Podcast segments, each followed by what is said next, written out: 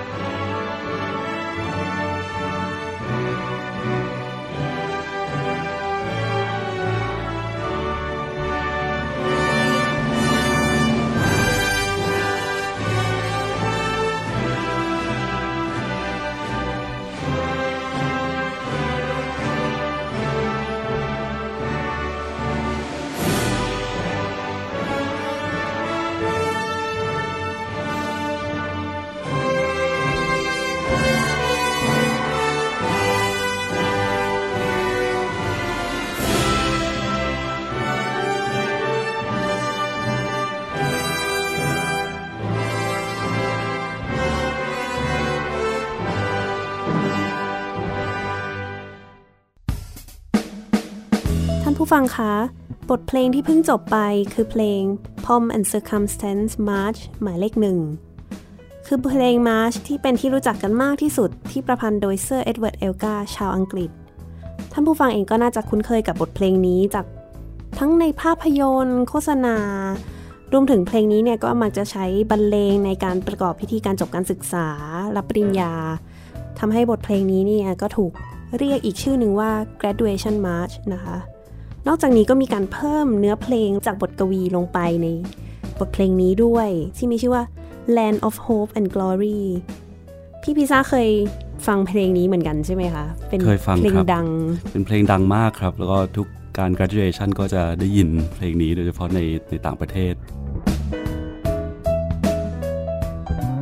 วันนี้ก็รู้สึกเป็นเกียรติมาก ๆ เลยที่ เชิญพี่คนนี้มาค่ะ ต้องบอกว่า หลายท่านอาจจะเคยได้ยินชื่อกันมาบ้างแล้ว ถ้าพูดถึง conductor หรือว่าวาทยากรในไทยเนี่ย จะต้องพูดถึงชื่อนี้เลย ก็ขอต้อนรับพี่พิซซ่าทฤษฎี ณ พัทลุงค่ะ สวัสดีค่ะ สวัสดีครับนี่ตะกี้ไหว้ไปด้วยแต่ว่าไม่มีใครเห็น ครับก็ผมพิซซ่านะครับ ชื่อเล่นนะครับ ชื่อจริงทฤษฎี ณ พัทลุงนะครับ เป็นนักดนตรีนะครับ เป็น conductor นะครับ แล้วก็นักแต่งเพลง พูดมาขนาดนี้อยากทราบเลยค่ะ พี่พิซซ่าเล่นเครื่องดนตรีอะไรคะเออผมเล่นเปียโนครับนะครับแล้วก็ตั้งแต่เด็กๆก็ชอบเล่น recorder ซึ่งอาจจะดูเหมือนกับเป็นเครื่องดนตรีสำหรับเด็กอนุบาล แต่ว่าจริง ๆ แล้วมันเป็นเครื่องดนตรีสมัยบาโรกที่เล่นอะไรเพราะๆได้มากมาย แล้วก็เคยเรียนดนตรีไทยเป็นเอ่อเรียนปี่ในอยู่บ้างด้วยครับ โอ้โห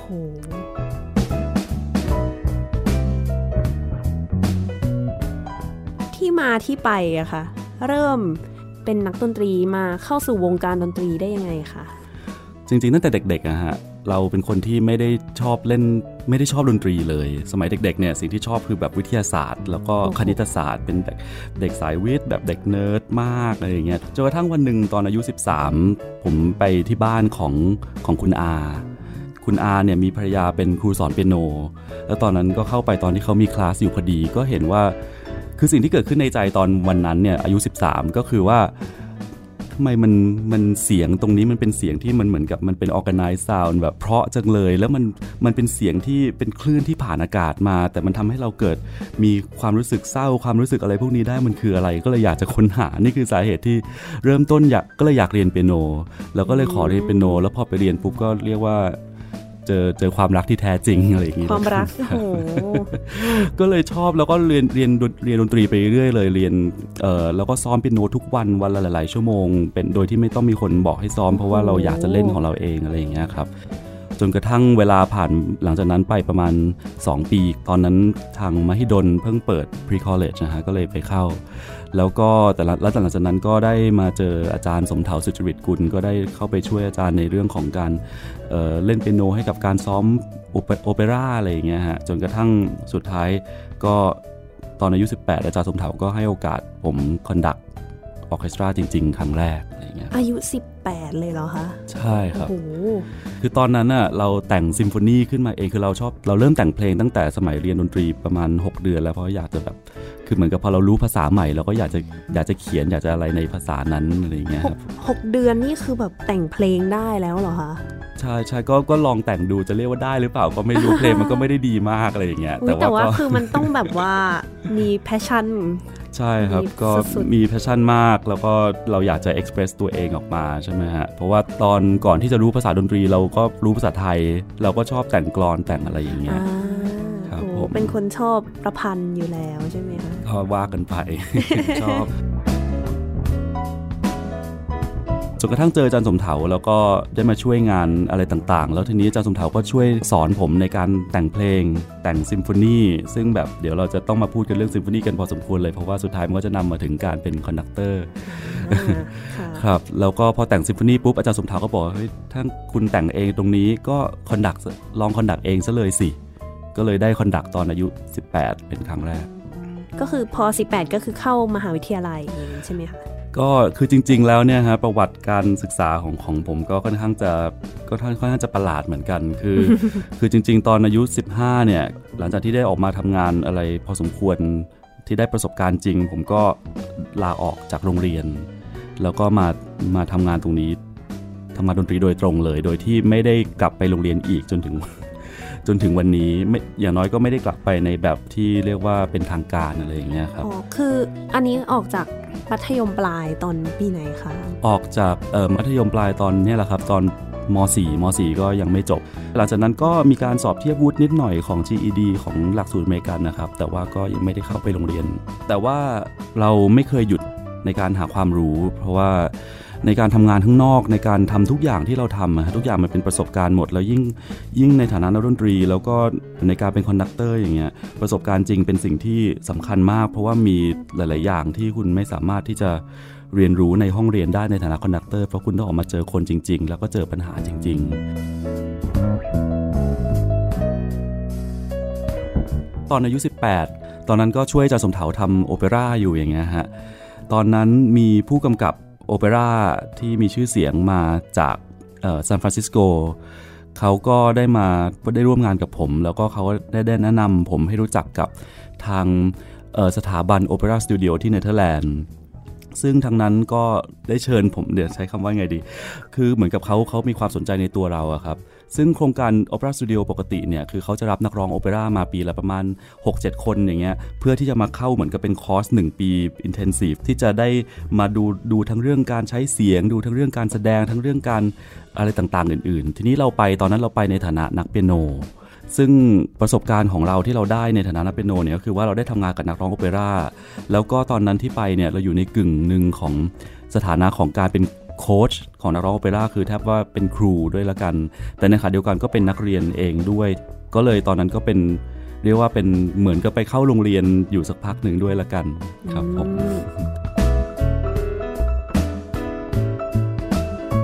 มาเริ่มเป็น conductor จริง ๆ จัง ๆ เลย ตอนไหนคะเอ่อตอนครั้งแรกที่แต่งซิมโฟนีอาจารย์สมเถาก็ให้ conduct เองตอนนั้นอายุ 18 ค่ะครับจำได้ว่าครั้งแรกที่ที่ได้ conduct เป็นเรื่องที่น่ากลัวมาก เพราะว่าเราไม่เคย conduct มาก่อนทีนี้ก็ต้องพูดก่อนว่า การ conduct นะครับ คือหลาย ๆ คนอาจจะเคยเห็นคลิปหรือเคยเห็นภาพของ conductor ที่ยืนโบกมือสะบัดริ้วไหวอยู่หน้าวง แล้วก็ทำท่าเหมือนจะเท่ ๆ แต่เราไม่รู้ว่าเขามีประโยชน์อะไรตรงนั้น แม้แต่ตอนที่ผมบอกบอกกับตัวเองว่าอุ้ยเราอยากเป็น conductor จังเลย เราก็ยังไม่ค่อยรู้ว่า conductor จริง ๆ แล้วเขาทำอะไรกันแน่ จนกระทั่งก็ได้ทำงานกับกับจ่าสมเถานะครับ แล้วก็อีกหลาย ๆ ท่านไปเรื่อยๆก็ถึงได้เห็น ถ้าจะให้เปรียบเทียบง่ายๆ คือเหมือนเป็นผู้กำกับภาพยนตร์นะฮะแล้วนักดนตรีเนี่ยก็เป็นเหมือนกับนักแสดงเป็นดาราที่ที่มาเล่นโน้ตเพลงอย่างเงี้ยก็เป็นเหมือนบทภาพยนตร์ เวลาเราจะทำหนังสักเรื่องหนึ่งอย่างเงี้ยถ้าเรามีนักแสดงอยู่กลุ่มหนึ่งกับบท แล้วเราก็โยนทั้งสองอย่างนี้ไปให้ด้วยกัน แล้วก็ให้เขาทำ หนังขึ้นมากันเอง โดยที่ไม่มีผู้กำกับมาดูภาพรวมอย่างนี้มันได้ไหม ถ้าเป็นแบบละครเวทีเล็ก ๆ มันก็มันก็อาจจะคุยกันแล้วพอเป็นไปได้ แต่พอมันเป็นอะไรที่มันใหญ่ ๆ ขึ้น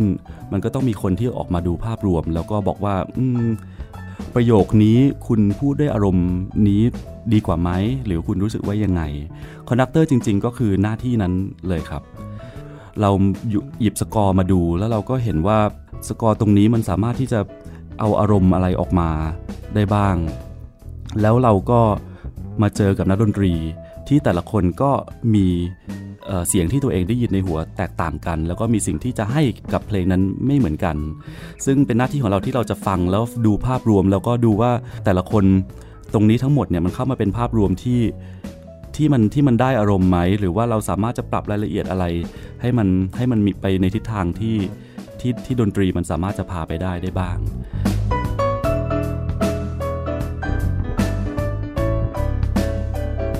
ในภาษามือของคอนดักเตอร์เนี่ยมันก็มีในส่วนของการที่ให้จังหวะด้วยหลายๆคนอาจจะคิดว่าคอนดักเตอร์เป็นคนให้จังหวะ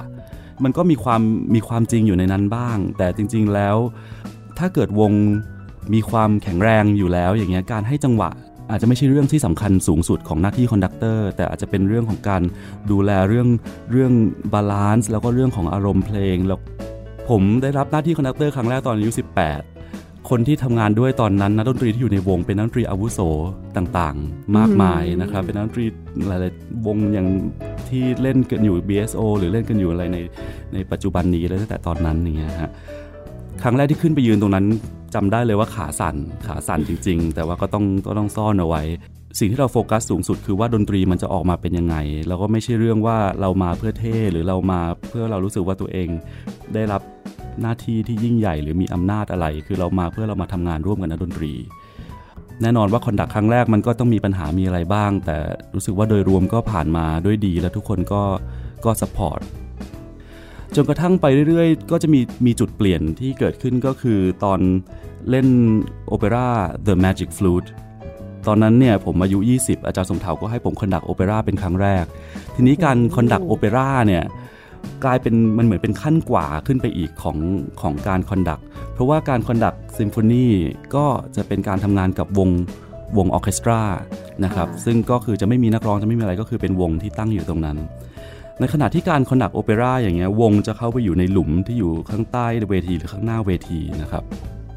บนเวทีก็จะเป็นนักร้องซึ่งวิ่งไปวิ่งมาหรือว่ากำลังกำลังแบบเล่าเรื่องกำลังร้องกำลังแบบโอ้โหแสดงฆ่าฟันกันเต็มที่แสดงกันเต็มที่อย่างเงี้ยนะฮะพอเราอยู่ข้างล่างอย่างเงี้ยคือหน้าที่ของเรามันไม่ใช่แค่คุมวงออร์เคสตราหน้าที่ของเราคือ คือการที่ที่จะให้ทั้งบนเวทีและข้างล่างเวทีข้างหน้าเวทีเนี่ยอยู่ด้วยกันแล้วอยู่ในอารมณ์เดียวกัน บางทีนักร้องโอเปร่าเขาก็อาจจะไม่ได้จำเป็นจะต้องมองเราอยู่ทุกวินาทีว่าจังหวะมันตรงกันไหมหรืออะไรอย่างเงี้ยฮะเพราะงั้นตรงนี้มันเป็นเลยเป็นเรื่องละเอียดอ่อนมากว่า เราจะทำยังไงที่จะคล้าย ๆกับว่าชามเขาหรือว่าทำยังไงที่จะทำให้ทุกคนเล่นพร้อมกันได้และเข้ากันได้ในทางอารมณ์ โดยที่แต่ละคนรู้สึกว่ามีมีอิสรภาพเต็มที่ในการที่จะที่จะแสดงอะไร ไม่ว่าจะเป็นบนเวทีหรือข้างล่างเวทีจำได้ว่าเป็นงานที่ผมตั้งใจมากเพราะผมชอบเพลงนี้มาก แล้วก็ชอบโอเปร่าเรื่องนี้มาก พอแสดงจบไปปรากฏว่ามีนักวิจารณ์มาจากลอนดอนค่ะเขาก็มาเขียนวิจารณ์แล้วเขาก็เขียนวิจารณ์เอ่อในส่วนของดนตรีอย่างอย่างดีมาก ๆ จนกระทั่งได้ผมได้ไปเซ็นสัญญากับทางเอเย่นของอิตาลีโอ้โหแล้วก็ได้ไปทำงานที่อิตาลีอยู่อยู่พักหนึ่งเลย แต่ก็ต้องบอกว่าการที่ได้ไปคอนดักวงที่นั่นอย่างเงี้ยคือทุกครั้งก็คือ แอบมีความกลัวทุกครั้งเหมือนกัน เพราะว่าเราก็เป็นคนไทยตัวเล็ก ๆ แล้วก็เด็กอายุ 25 ต่อให้ไปอยู่ประเทศไหนไม่ต้องเป็นต่างประเทศอะแค่ประเทศไทย 25 ยังไงก็เด็กใช่เออแล้วยิ่งไปคอนดักผู้ใหญ่อย่างเงี้ยทำไมทำไมสิ่งที่เราพูดเขาจะต้องฟังด้วยก่อนที่เราจะไปคุยกันต่อ พี่พิซซ่ามีบทเพลงมาแนะนำให้กับท่านผู้ฟังใช่ไหมคะ เพลงอะไรคะ ครับผมสำหรับเพลงแรกในวันนี้นะครับ ไหนๆเราก็พูดกันถึงเรื่องคอนดักเตอร์เราก็เลยอยากจะเสนอเพลงแรกเป็นเพลงซิมโฟนีที่น่าจะเป็นซิมโฟนีที่มีชื่อเสียงที่สุดในโลกก็ว่าได้ค่ะเพลงนี้ก็คือเพลงซิมโฟนีหมายเลข 5 Movement ที่ 1 โดยลุดวิกฟันเบโธเฟนครับ ก็เบโธเฟนซิมโฟนีหมายเลขห้าเนี่ย คือช่วงที่เบโธเฟนประพันธ์เป็นช่วงที่ คิดว่าหลายหลายท่านก็อะถ้าได้ฟังจากตอนก่อนหน้านี้จะมีเคยพูดถึงเบโธเฟนกันแล้วว่าเบโธเฟนเนี่ยหูหนวก ตอนที่เขาประพันธ์เบอร์ห้าเนี่ยคือเป็นช่วงที่เขาเพิ่งเริ่มเริ่มใช่ไหมครับใช่ค่ะ แล้วก็แบบเอ้ยคนเราอะนะก็จะคิดแต่แบบเรื่องร้ายๆอะอืมซึ่งเบโธเฟนก็เอาสิ่งเนี้ยมาใส่ในเพลงของตัวเองอืมแล้ว อะ เดี๋ยวราได้ยินว่ามีไอ้โมทีฟหลักโมทีฟคือตัวทำนองที่ใช้ใช้วนๆของเพลงนี้ ที่เราคุ้นเคยกันเนี่ย มันมันมีที่มาด้วยใช่ไหมครับ ใช่ค่ะก็คือโถถ้าร้องไปนี่คือทุกคนอ๋อแล้วอะแบบพัมพัมพัมพามอ่าพัมพัมพัมพามเนี่ยเขาบอกว่ามันเป็นเสียงเคาะประตูของ ชะตาร้ายอืมที่แบบเหมือนแบบเฮ้ยชะตาร้ายมาหาถึงหน้าประตูแล้วนะอะไรอย่างนี้มันเป็นคนมองโลกในแง่ร้ายมากเออแต่เขาเป็นคนแบบว่าเนาะไม่ใช่หรอกเขานะเขาขู่ขู่กำลังจะไปอืมใช่ครับว่าเพลงนี้ก็มีประวัติอย่างนี้ใช่ไหมครับใช่ค่ะ ก็เดี๋ยวไปรับฟังเป็นท่อนแรกนะคะครับ แล้วก็ลองฟังดูถึงชะตาร้ายที่มาถึงเบโธเฟนแล้วค่ะ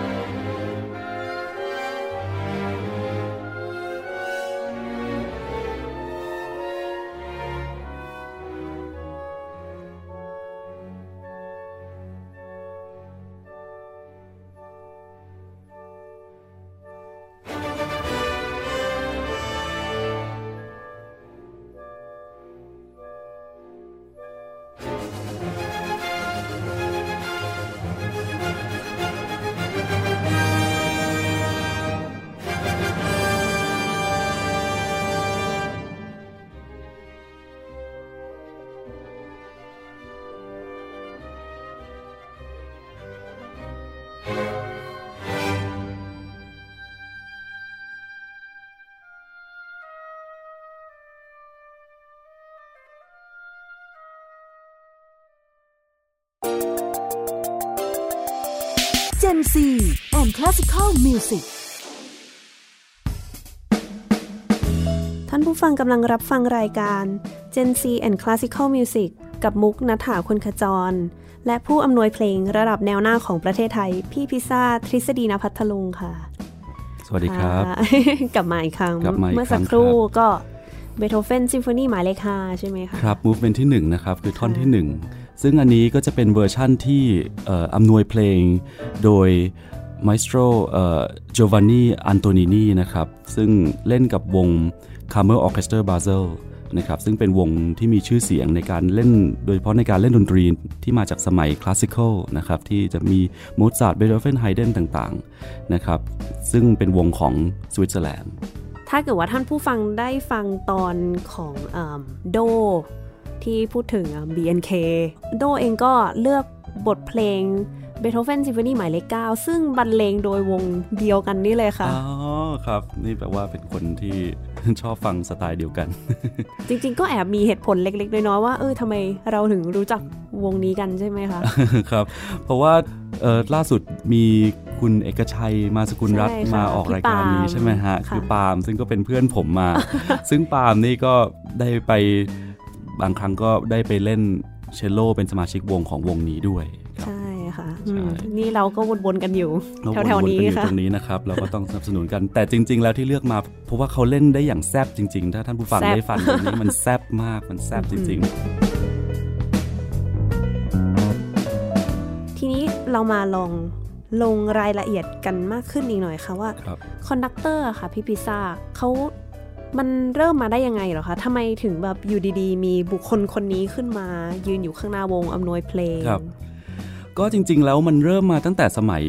บาโรกตอนต้น สมัยก่อนบาโรกด้วยซ้ำอะนะฮะ พอเราเริ่มเล่นดนตรีกันเป็นวง มากคนก็เริ่มมากความ ภาพของคอนดักเตอร์ที่เราเห็นกันทุกวันนี้ที่เป็นผู้ชายแต่งตัวใส่ใส่ชุดทักซิโด แล้วก็ถือไม้บาตองอันเนี้ยค่ะ จริง ๆ แล้วเป็นภาพที่เพิ่งเกิดขึ้นมาในระยะเวลาไม่ไม่นานมานี้นะครับอาจจะร้อยกว่าปี สมัยก่อนนะครับ คนที่นำวงมักจะเป็นคนที่เล่นอยู่ในวงเองด้วยนะครับอ๋อก่อนหน้านี้คือยังไม่มีคนที่ออกมายืนอยู่หน้าวง แล้วก็เรียกตัวเองว่าเป็นตำแหน่งตำแหน่งนำวงที่ไม่ได้เล่นเครื่องดนตรีไปด้วย เพราะงั้นสมัยก่อนอย่างเงี้ยนักดนตรีที่อยู่ในวงเขาก็จะคุยกันเอง ตัวคนนำวงอาจจะเป็นนักไวโอลิน หรือว่าเป็นเป็นเรียกว่าเป็น concertmaster อันนี้ก็คือเรียกว่าเป็นคอนดักเตอร์สมัยก่อนจนกระทั่งวงมันใหญ่ขึ้นเรื่อยๆ แล้วก็มันมีทั้งออเคสตราที่ใหญ่ขึ้นแล้วก็คอรัสที่ใหญ่ขึ้น ก็จะเริ่มมีหน้าที่ของของคนที่ออกมายืนหน้าวงที่แยกออกมา ซึ่งเป็นหน้าที่ที่เรียกว่าคอนดักเตอร์แต่ก่อนหน้านั้นเนี่ยก่อนหน้าที่จะคอนดักเตอร์จะเริ่มถือบาตองกันมาเนี่ย สมัยก่อนเขาเริ่มจากการใช้กระดาษมาม้วนๆแล้วก็แล้วก็คอนดักให้เห็นจังหวะอืมหรือมีทั้งที่เอ่อใช้ไม้เรียกว่าเป็นคล้ายไม้ตะพดเนี่ยฮะถือถือแล้วก็เคาะพื้นให้เป็นเสียงเลยนะฮะอื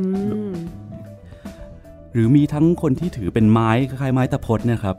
เคาะพื้นซึ่งเคาะเป็นเสียงเลยนะฮะดังเพื่อให้จังหวะกึ้งๆๆเหรอตึงตึงตึงตึงอะไรแบบนี้เพื่อให้เป็นจังหวะให้กับนักดนตรี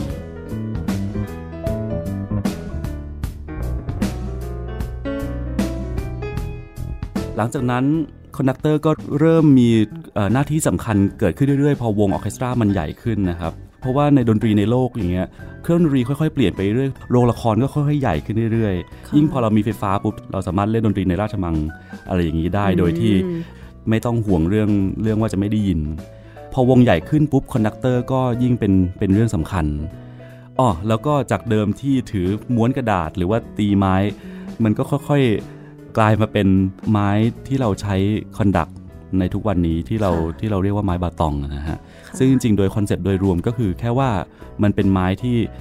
ต่อต่อแขนให้เราเพื่อให้นักดนตรีเห็นได้ชัดเจนขึ้น อ๋อ ค่ะ ครับผม แล้วไอ้ไม้บาตองนี่คือมัน คือจริง ๆ ไม่มีก็ได้ใช่ไหมคะ จริง ๆ แล้วไม่มีก็ได้ครับ จริงๆคอนดักเตอร์โดยเฉพาะสายที่ conduct พวก choral music หรือเพลงที่ มีนักร้องประสานเสียงเนะฮะหลายๆคอนดักเตอร์หลายท่านก็ถนัดที่จะใช้มือมากกว่าโดยที่ไม่มีไม้บาตอง เพราะว่าเหมือนกับว่ามือมันสามารถที่จะทำ action ทำท่าทางอะไรบางอย่างที่ที่ละเอียดกว่าการที่จะต้องมาถือไม้ ส่วนใหญ่ก็คือคอนดักเตอร์จะเป็น conduct โดยใช้มือขวาใช่ไหมคะ ก็คงจะแล้วแต่มือที่ถนัด แต่ส่วนใหญ่ก็เป็นมือขวาครับ อ๋อ คือมือซ้ายนักดนตรีก็ยังดูกันรู้เรื่องใช่ไหมคะ ครับ ก็สำหรับเรื่องสองมือเนี่ยนะฮะ ก็โดยทั่วไปเราก็จะ บอกว่ามือขวาเนี่ยก็คือมือที่ถือไม้ ซึ่งอาจจะเป็นเรื่องของจังหวะ ส่วนมือซ้ายเป็นมือที่shape shape ลีลาของทำนองท่วงทำนองในตรงนั้นค่ะหรือว่าเช่นถ้าดนตรีจะต้องดังขึ้นในช่วงนี้ทืนเราก็อาจจะเอามือขึ้นเป็น action ขึ้น หรือว่าถ้าเบาลงเราอาจจะเอามือค่อยๆเอาลง เอามือลงอย่างนี้เป็นต้นอืมนะครับ หรือว่า โอ้ยมันก็สามารถทำอะไรได้มากมายเลยทีเดียว แต่จริงๆแล้วเนี่ยพอเราไปดูคลิปของคอนดักเตอร์ที่เป็นคอนดักเตอร์ที่ conduct วงระดับโลก คือสุดท้ายแล้วก็ทุกมือมันก็เป็นมันก็เป็นการบ่งบอกสัญญาณสัญลักษณ์อะไรต่างๆ หมด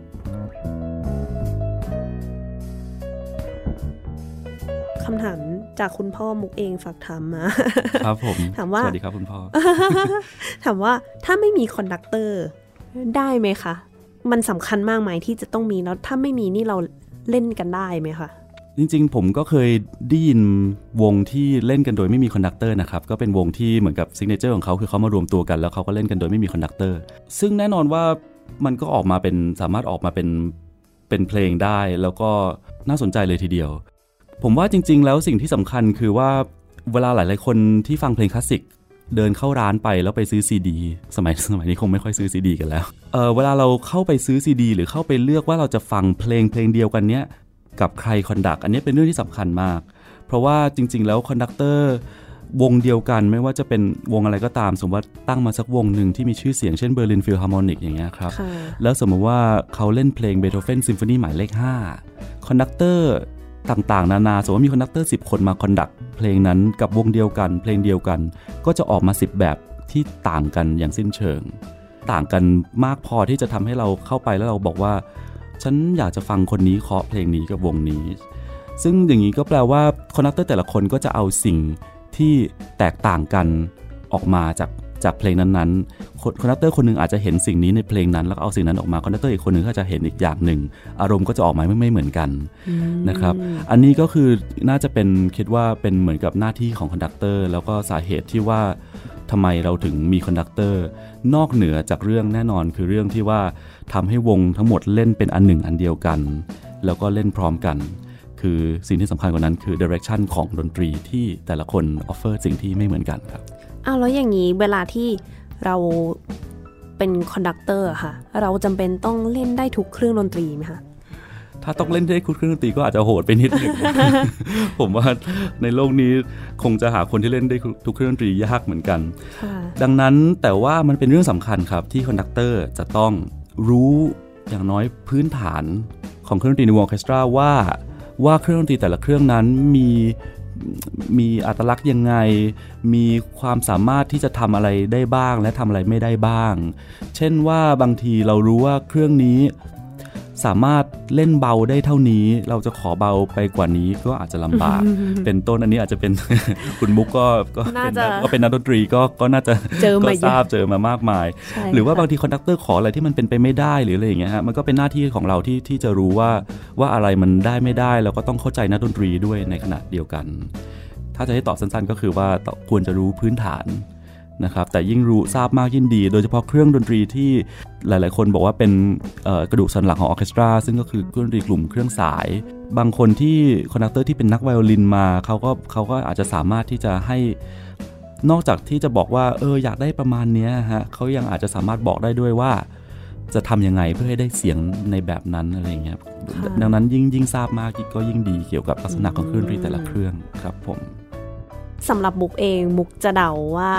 คอนดักเตอร์เนี่ยน่าจะมาจากการเป็นนักดนตรีในวงออเคสตราก่อน แต่ของพี่พิซซ่าเนี่ยเริ่มจากการเล่นเปียโนใช่ไหมคะ ใช่ครับ คือคอนดักเตอร์ก็จริงๆก็มีมีทั้งสองสายมีทั้งมีทั้งหลาย ๆ คนที่เริ่มจากการเล่นออเคสตรามาก่อน แล้วก็มีทั้งสายที่เล่นเครื่องดนตรีอื่นมา แล้วก็เช่นเช่นเปียโนเป็นต้น แล้วก็มามาเป็น conductor ครับสำหรับผมก็โชคดีที่ได้เข้ามาอยู่ในวงการดนตรีตั้งแต่ตั้งแต่เด็ก ๆ แล้วโดยเฉพาะอย่างยิ่งตั้งแต่อายุ 15 ที่ได้เข้าไปเป็นลูกศิษย์ของท่านของท่านอาจารย์สมเถาแล้วก็ได้เห็นอาจารย์ conduct วงออเคสตรา แทบตลอดเวลา ก็ได้เห็นได้เห็นว่าว่ามันมีอะไรยังไงบางที เราได้เข้าไปนั่งหลังเครื่องดนตรีบางเครื่อง ก็ได้เห็นจากมุมมองของนักดนตรี แล้วก็เห็นว่าเขาคุยกันอยู่ แล้วก็เห็นว่านักดนตรีกำลังกำลังรู้สึกอะไรยังไง ทั้งหมดตรงนี้ก็เป็นเรื่องที่ที่เป็นประโยชน์สำหรับสำหรับเรา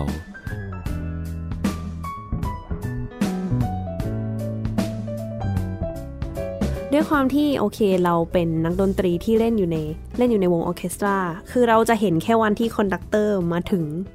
อย่างท่านผู้ฟังเนี่ยก็น่าจะเห็นแค่ตอนที่เขาขึ้นมายืนโบก วันคอนเสิร์ตและโบกไปโบกมาโดยที่ไม่ทราบมาก่อนว่า conductor ทำงานอะไรมาบ้างกว่าจะออกมาเป็นคอนเสิร์ตคอนเสิร์ตนี้ขอเท้าไปตั้งแต่ก่อนมาเจอวงออเคสตราเลยได้ไหมคะว่าแบบ ต้องทำอะไรบ้างล่ะคะ ครับสำหรับ conductor นะฮะขั้นแรกก็คือก่อนมาเจอวงออเคสตราอย่างเงี้ยเราก็จะต้องหยิบ สกอร์มาดูซึ่งมันก็คือเหมือนบทละคร สกอร์ก็คือเป็นสกอรคือโน้ตเพลงใช่ครับคือโน้ตเพลงซึ่งก็จะconductor จะเห็นทุกเครื่องเลยว่าทุกเครื่องจะเล่นจะเล่นต้องเล่นอะไรยังไงบ้างนะฮะมองทันได้ยังไงคะก็ต้องก็ต้องก็ต้องฝึกอ่านคนเดียวยังแย่เลยค่ะก็ต้องก็ต้องต้องฝึกอ่านแล้วก็ได้ต้องอ่านทุกเครื่องไปในเวลาเดียวกันนะฮะมันก็ต้องอยู่ในส่วนของการเตรียมตัวนี่แหละครับ ทีนี้นอกจากการที่จะต้องรู้ คือรู้จักเพลงอย่างร้อยเปอร์เซ็นต์คือรู้ว่าในวินาทีนี้เครื่องนี้ต้องเข้านี่คือการรู้จักเพลง แต่นอกเหนือจากนั้นคือเราต้องดูว่าตรงนี้มันมันสามารถที่จะใหญ่ขึ้นมาแล้วโหมันจะต้องขนลุกได้มากแน่ ๆ หรือว่าตรงนี้ถ้าเราเล่นตรงนี้เบามากๆ คนดูน้ำตาร่วงแน่ ๆ แต่มันต้องออกมาให้มันได้น้ำเสียงที่ถูกต้องจริง ๆ ซึ่งทั้งหมดเนี้ยตาเราต้องมองสามารถมองสกอร์แล้วต้องได้ยินอะไรพวกนี้ในหัวตัวเองให้ได้ก่อน แล้วก็เราได้เห็นว่ามันมันเป็นยังไงในสายตาของเราเพราะฉะนั้นดนตรีแน่นอนว่าแต่ละวงแต่ละคนก็เล่นในแบบของตัวเองมาก่อน แล้วเราก็ค่อยๆมาร่วมทำงานด้วยกันเช่นว่าเขามีโซโล่ทำนองขึ้นมาอันหนึ่งเช่นมีโอโบโซโล่ตรงนี้ มันอาจจะไม่ใช่สิ่งที่เราได้ยินในหัวเป็นครั้งแรก แต่สิ่งที่เขาเล่น ก็เป็นสิ่งที่เออมันก็มันก็เพราะในแบบของมันนะ ตรงนี้เราก็อาจจะรู้สึกว่าเออถ้าถ้างั้นเราให้เขาโซโล่แบบนี้ไปเลย ทุกคนก็มีสิ่งที่ตัวเองได้ยินอยู่ในหัวเช่นเดียวกันนักดนตรีเวลาใช่เวลามาเล่นเวลามาเล่นด้วยกันเป็นครั้งแรก แต่ละคนก็นำสิ่งที่ตัวเองคิดเรียกว่ามาเสนอกันตรงนั้น ทีนี้ก็เป็นหน้าที่เราที่ที่จะแน่นอนดูดูในเรื่องของ direction แล้วก็แล้วก็ปรับวงปรับอะไรกันไป โดยที่เราก็ต้องไม่ใช่แค่เรามานั่งบอกว่าจะต้องเป็นอย่างนู้นต้องเป็นอย่างนี้ เพราะเพราะจริงแล้วมันเป็นสิ่งที่สำคัญมากที่เราจะต้องดูว่านักดนตรีมีอะไรมา offer ตรงนั้น แล้วถ้ามันเป็นสิ่งที่มันน่าสนใจ เราก็รับฟังเขาแล้วก็ work ไปด้วยกัน ทีนี้ในการทำงานในการซ้อมเนี่ยฮะอันนี้เป็นเรื่องสำคัญเพราะว่าหลาย ๆ คนจะที่ที่อาจจะไม่ทราบว่าการ ซักซ้อมเป็นยังไง หรือว่าหน้าที่ของ conductor เป็นยังไงกันแน่ อาจจะเห็นแค่ว่า เอ๊ะ เรามา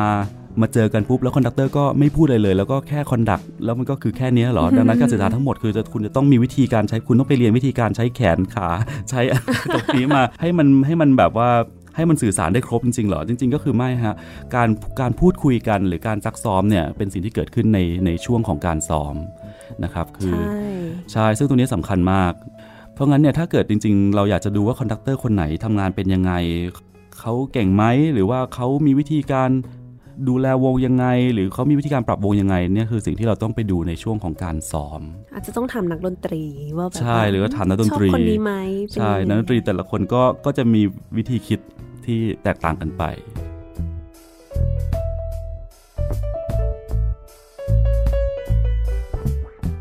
ค่ะวันนี้มีมีอีกบทเพลงใช่ไหมคะมาฝากกัน ครับ บทเพลงต่อไปนะฮะก็จะเป็นเพลงที่แต่งโดยจองบัติสต์ลูลี่นะครับซึ่งเป็นนักแต่งเพลงชาวฝรั่งเศส เป็นคนที่มีชื่อเสียงมากในสมัยบาโรกนะครับในสมัยช่วงกลางกลางศตวรรษที่ 17 เมื่อกี้เราพูดถึงการที่ conductor ก่อนที่จะมาถือไม้ baton เล็ก ๆ ที่เราเห็นกันทุกวันเนี้ยค่ะเขาม้วนกระดาษ conduct มาก่อน หรือเขาใช้ไม้ตะพดมาก่อน คุณลุลลี่เนี่ยท่านลุลลี่แล้วกันเขาก็เคย conductเขาเป็น conductor เหมือนกันเขาทำงานอยู่ในอยู่ในพระราชวังแวร์ซายน์นะครับของอืมเออภายใต้ภายใต้หลุยส์ที่ 14 ทีนี้เนี่ยระหว่างการเล่นเพลงเพลงหนึ่งเขาก็ conduct ด้วยไม้ตะพดที่ว่าเนี่ยฮะคือเอาไม้เนี่ย กระทุ้งพื้นกระทุ้งพื้นไปเรื่อยๆเพื่อให้จังหวะกับนักดนตรีจนกระทั่งวันหนึ่งเขากระทุ้งไปเรื่อยแล้วไปกระทุ้งโดนเท้าตัวเองอืมสิ่งที่เกิดขึ้นคือว่าเท้าเนี่ยติดบาดทะยักแล้วค่อยๆลามไปจนถึงขา แล้วก็ท่านก็เสียชีวิตในเวลา 2 เดือนถัดมานะครับเป็น conductor นะคนแรกที่เสียชีวิตจากการทำงานนะฮะโหดร้ายจังเลยอ๋อโหดร้ายมากสำหรับเพลงที่เราจะเปิด เราจะเห็นได้ชัดว่า character ของเพลงที่เลือกมานี้นะฮะ ก็จะเป็นเพลงที่ในแบบที่เขาจะใช้ไม้เนี่ยกระทุ้งพื้นเช่นเดียวกัน ก็จะได้ยินนะครับเสียงจะใช่ไหมได้ยินค่ะเสียงใช่ครับ เป็นเสียงกลองเสียงอะไรเงี้ยเพลงมันจะมีความอันนี้มาจากบัลเลต์นะฮะ มาจาก comedy comedy ballet ซึ่งก็คือเป็นคล้ายกับเป็นบัลเลต์ที่มีการมีบทพูดมีอะไรอย่างนี้ด้วยนะครับเอ่อชื่อภาษาอังกฤษคือ Turkish Ceremonial March นะครับจากคอมเมดี้บัลเล่เรื่อง La Bourgeois Gentilom นะครับ ขอเชิญรับฟังครับ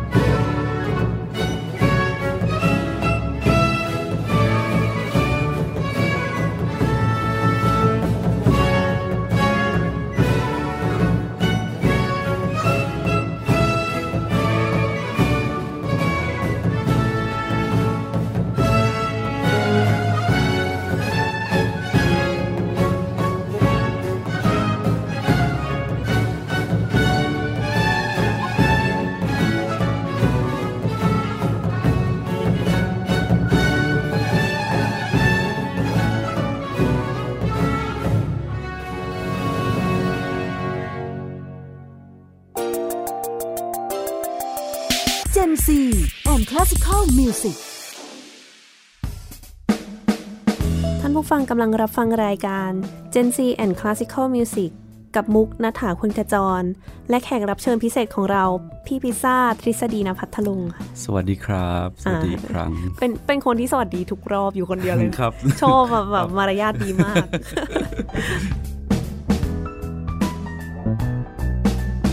เข้าสู่ช่วงสุดท้ายและของรายการวันนี้ อยากให้พี่พิซซ่าพูดถึงแบบว่าประสบการณ์ พอดีว่ามุกไปทราบมาว่าพี่พิซซ่ามีโอกาสได้ทำมากกว่าดนตรีคลาสสิกแหละตอนนี้ ก็คือครับแม้กระทั่งแบบว่าเพลงป๊อปเพลงร็อกก็ใช่ไปทำมาหมดแล้วใช่ไหมคะครับ คือจริงๆชอบเราชอบเพลงร็อกอยู่แล้วทีนี้เนี่ยเมื่อประมาณสัก 3-4 ปีที่ได้เริ่มกลับมาใช้เวลาที่ประเทศไทยมากขึ้นเนี่ยฮะก็ได้มารู้จักกับพี่ป๊อต Modern Dog คือพอได้เริ่มพี่รู้จักกับพี่ป๊อตอย่างเงี้ยก็เริ่มแบบไปกินข้าวกันแล้วเริ่มคุยกัน แล้วก็อยู่ๆก็กลายมาเกิดไอเดียว่าอยากจะทำคอนเสิร์ตที่เอาเพลงพี่ป๊อตมามาทำเป็นออร์เคสตรานะครับพี่ป๊อตก็ก็ติดอะคือตอนนั้นน่ะเราเสนอว่าอยากจะทำเพลงพี่ป๊อตเป็นออร์เคสตราแบบว่าไม่ใช่ไม่มีวงนะ ไม่มีวงร็อกนะ คือเป็นออร์เคสตรา pure ๆเลยโอ้โหไม่มีแม้แต่กลองชุดนะ คือแบบต่อให้เป็นออร์เคสตราอย่างนั้นมีกลองชุดเหลือไว้สักหน่อยก็ยังดีอืมถูกปะใช่ค่ะแต่นี่ไม่มีจะทำยังไง เราก็แบบเราก็บอกเฮ้ยทำได้พี่ทำได้อะไรอย่างเงี้ยก็เลยอะเราก็บ้ากันไปก็ทำไป แล้วก็เป็นรู้สึกเป็นคอนเสิร์ตที่ที่น่าสนใจมาก แล้วก็คนดูสุดท้ายคนดูก็ก็มีการกระโดดเหมือนกันจริงคืพี่เหรอป๊อดคือพี่เพราะว่า energy แน่นอน energy ของวงวงก็มาซึ่งวงตอนนั้นที่เล่นก็คือวงสยามซิมโฟเนียต้าซึ่งก็เป็นวงเด็กๆ ด้วย เพราะงั้นทุกคนก็ยังมีเรี่ยวมีแรงที่จะเล่นเพลงอย่างอย่างมี energy ที่ถูกต้องสำหรับเพลงพี่ป๊อตแล้วก็นอกจากนั้นตัวพี่ป๊อตเองก็เต็มไปด้วย energy ตอนนั้นก็เลยเป็นประสบการณ์ที่ที่สนุกมากแล้วก็มีค่ามาก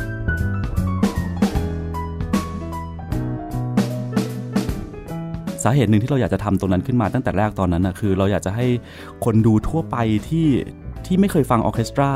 มาดูว่าแบบ เฮ้ยออร์เคสตรา มันก็ฟังแล้วมันก็มันได้นี่หว่าใช่นี่คือสิ่งที่เราอยากจะนำเสนอตอนนั้น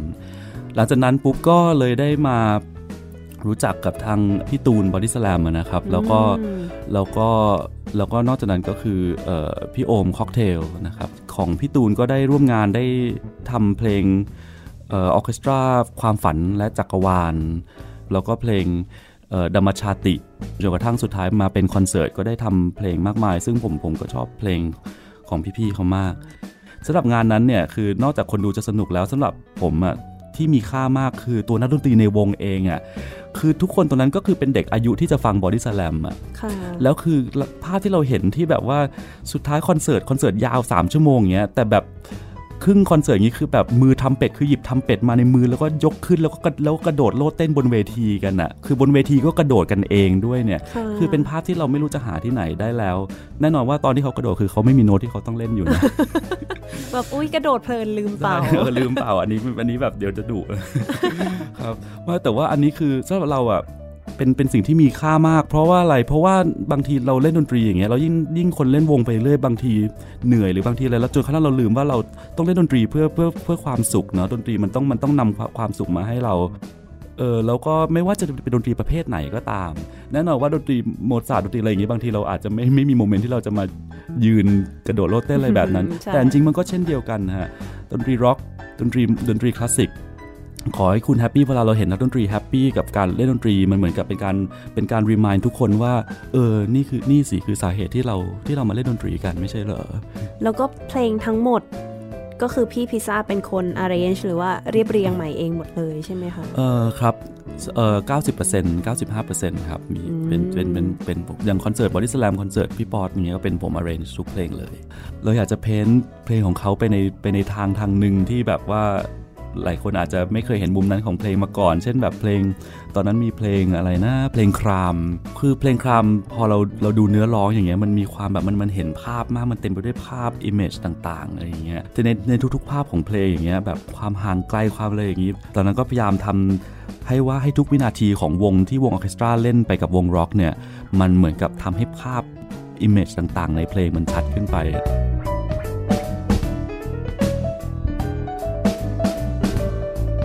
ได้ยินว่าล่าสุดก็มีทำ arrange เพลงให้กับงานที่อินเดียใช่ไหมคะอ๋อครับใช่ใช่คือผมอะนะจริง ๆ ตอนแรกก็ไม่ได้จะไม่ได้อินอินเดียแล้วก็ไม่ได้รู้จักอะไรมากไม่ไม่ว่าจะเป็นดนตรีหรือไม่ว่าจะเป็นอาหาร หรือไม่ว่าจะเป็นอะไรก็ตามจนกระทั่งช่วงหลังๆเนี่ยฮะได้ได้มาร่วมงานกับทางอินเดีย เยอะจนกระทั่งล่าสุดเนี่ยได้ไปเหยียบถึงประเทศอินเดียนะครับเพราะว่า มีมหาเศรษฐีอินเดียท่านหนึ่งเป็นน่าจะเป็นคนที่รวยที่สุดในโลกอันดับที่ 7 เนี่ย ลูกชายเขาแต่งงานแล้วเขาสร้างงานแต่งงานแบบยิ่งใหญ่มากมาย เขาต้องการวงสตริงออเคสตราแล้วประเทศเขาก็ในในส่วนของการเล่นพวกเครื่องสายตะวันตกอย่างเงี้ยยังไม่ค่อยมี นี่เขาก็เลย Import มาจากประเทศเราเนี่ยก็มีแก๊งของพวกเราเนี่ยไปกันเรียกว่าเกือบเกือบ30คนทำไมต้องเป็นแบบนัก ดนตรีในไทยอะคะคือเหมือนกับมีคอนเน็ชันกันอยู่แล้วด้วย แต่นอกจากนั้นก็คือว่าก็เราก็เป็นบ้านใกล้เรือนเคียงกันเนาะแล้วประเทศไทยนี่ก็คือเป็นประเทศที่เราคือจริงวงการออเคสตราเราก็ค่อนข้างจะเฟื่องฟูอยู่เหมือนกันนี่ก็เป็นเป็นเนาะเราก็ในวงการนี้ก็มีดนตรีที่เก่งๆมากมาย กลับไปที่อินเดียเนี่ยเอ่อตอนตอนล่าสุดก็ได้ arrange เพลงสำหรับงานนี้ พอไปถึงเนี่ยสิ่งที่ผมได้ค้นพบก็คือว่า คือตอนแรกมันมีการที่ทำงานลำบากนิดนึง เพราะว่าเขา เปลี่ยนโจทย์เร็วตอนแรกขอสตริงออเคสตราสุดท้ายกลายเป็นอีกแบบนึงอะไรอย่างเงี้ยฮะแต่เสร็จแล้วสุดท้ายเราพอเราเราเข้าใจเขาแล้วเรารู้สึกว่าโอ้โหอินเดียนี่เป็นวัฒนธรรมที่ที่แบบคือเขาอยู่มายังไงมันไม่มีมันไม่มีใครที่สามารถที่จะเข้าไปกระเทาะวัฒนธรรม ในจิตใจเขาได้เลย อย่างอาหารเขาอย่างเงี้ยสังเกตไหมว่าอาหารอินเดียเนี่ยจะจะเต็มไปด้วยสีสันมาก คือเขาเป็นประเทศที่แบบเต็มไปด้วยสีสัน สีแดงก็แดง สีเหลืองก็เหลือง อย่างงานแต่งงานอย่างเงี้ยจะไม่มีการมาใส่แบบสูทใส่สูทผูกไทอย่างเงี้ย คือทุกคนแบบทุกคนควรจะใส่ชุดที่เป็นสีสีไปอย่างเงี้ย ในทางดนตรีก็เช่นเดียวกัน คือดนตรีของของบ้านเราอย่างเงี้ย ดนตรีป๊อปเอาจริง ๆ บางทีมันก็ มันก็ไม่ได้จะมีดนตรีไทยมีอะไรมาอะไรอย่างงี้อยู่แล้วมันก็คือกลายเป็นมันก็คือเป็นเพลงป๊อปแต่ว่าอย่างของอินเดียอย่างเงี้ยคือดนตรีที่เขาฟังอย่างเงี้ยมันก็ยังมีกลิ่นอายอินเดียอยู่ก็ยังแบบมีการอะไรอย่างงี้มีลูกเอื้อนแบบมีอะไรแบบนี้แบบโอ้โหสักพักนึงมีตับลาเข้ามาตุ้มแล้วสักพักนึงก็แบบตุ้มตุ้มคือมันมันแบบมันแล้วมันเพราะมากพอกลับมาก็รู้สึกว่าอืมฉันรักอินเดียนะ ครับ ครับผมจริง ๆ ก็ไม่ได้ต่างกับดนตรีคลาสสิก คืออย่างแบบว่า ถ้าพูดว่าโมซาร์หรือเบโธเฟนคือทุกวันนี้เราก็ยังเล่นแบบนั้นอยู่วันนี้มุกคุยเพลินมากเลย มองเวลาแล้วอุ้ยตกใจค่ะ พี่พิซซ่าในฐานะที่พี่พิซซ่าก็เป็น conductor เป็นวาทยกรที่มีโอกาสได้ทำงานกับนักดนตรีในไทย มากมายโดยเฉพาะกับในเยาวชนค่ะครับก็อยากให้แบบว่าเชิญชวนเยาวชน รุ่นใหม่ ให้มาฟังดนตรีคลาสสิกครับ ผมว่าดนตรีอะไรก็ตาม ถ้าเราเปิดใจฟังมันอย่างเงี้ยเราจะได้เห็นสิ่งที่เขาสามารถให้กับเราได้ ผมยังจำได้ว่าเพลงคลาสสิกเพลงแรกที่ผมฟัง คือเพลงโมซาร์ทซิมโฟนีหมายเลข 40 นะครับซึ่งซึ่ง conduct โดยคารยาน หรือว่าชื่อเต็มคือเฮอร์เบิร์ตฟอนคารยาน ตอนนั้นอย่างเงี้ยพ่อผมอะเอาเอาแผ่นมา มาเปิดให้ฟัง คือไม่ได้ตั้งใจเปิดให้ฟังคือพ่อพ่อก็ฟังเพลงคลาสสิกอยู่บ้างนิดหน่อยอะไรอย่างเงี้ยฮะแต่สมัยก่อนผมก็ไม่ได้ฟังจริงจังวันนึงวันนึงพ่อมาเปิดให้ผมฟังตอนนั้นผมอายุสิบสองคือไม่เคยฟังเพลงคลาสสิกมาก่อน คือก็ได้ยินตามห้าดินหนึ่งแต่มันก็ไม่เคยเข้าไป แต่พอมาเปิดตรงนั้นเราก็เราก็ไม่ได้สนใจอะไรแล้วเรารู้สึกว่าเฮ้ยทำไมมันเพราะจังเลย โดยที่เราไม่ไม่มีไม่มีไบแอสหลังจากนั้นก็เลยเริ่มฟังเพลงคลาสสิกมาเรื่อยแล้วก็เป็นจุดเริ่มต้นที่ทำให้อยากอยากเรียนดนตรีด้วย อยากจะอยากจะเป็นนักดนตรีด้วยอย่างเงี้ยฮะ ผมว่าตอนนี้วงการดนตรีในประเทศเราสำหรับผมคิดว่ามันกำลังไปในทิศทางที่ที่ดีมากๆ มีคนเก่งๆ มากมายที่ไปเรียนต่างประเทศแล้วก็กลับมา แล้วมาเป็นครูสำหรับน้องๆ เด็กๆ ที่อยากจะฟังดนตรีคลาสสิกผมคิดว่าก็เริ่มจากการฟังลองหาโมซาร์ทฟังดูก็ได้ อันนี้ก็จะเป็นสิ่งที่ที่ฟังง่ายนะครับ ก็ก็ลองฟังอย่างเปิดใจเท่านั้นเอง ซึ่งเพลงสุดท้ายที่จะเปิดในในช่วงนี้นะครับ ก็ คือเพลงซิมโฟนีหมายเลข 40 ของโมซาร์ทนะครับ ซึ่งเป็นเพลงที่มีความหมายสำหรับผมมาก เพราะว่าเป็นเพลงแรกที่เป็นเพลงคลาสสิกที่เราได้ฟัง และเป็นเพลงที่ทำให้เราหลงรักดนตรีคลาสสิกและดนตรีทั้งหมด จนถึงทุกวันนี้ ก็เป็นอีกบทเพลงที่คือถ้า